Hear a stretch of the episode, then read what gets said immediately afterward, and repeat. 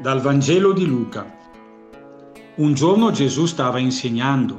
Sedevano là anche dei farisei e maestri della legge venuti da ogni villaggio della Galilea e della Giudea e da Gerusalemme.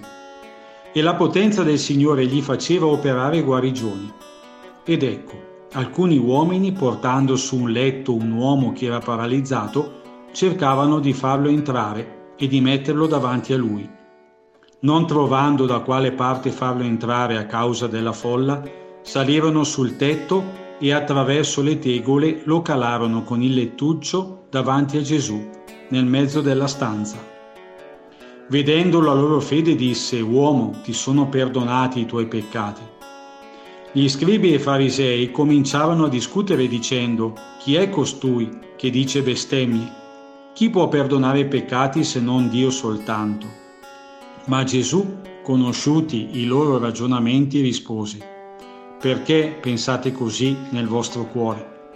Che cosa è più facile, dire ti sono perdonati i tuoi peccati, oppure dire alzati e cammina? Ora perché sappiate che il figlio dell'uomo ha il potere sulla terra di perdonare i peccati, dico a te, disse al paralitico, alzati, prendi il tuo lettuccio e torna a casa tua.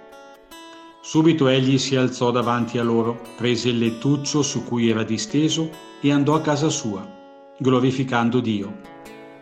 Tutti furono colti da stupore e davano gloria a Dio. Pieni di timore dicevano, oggi abbiamo visto cose prodigiose.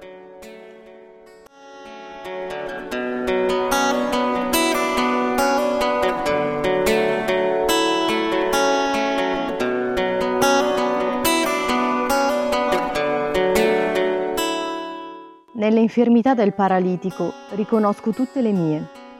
Infermità dell'anima, della vita, delle relazioni con gli altri e della relazione con Dio.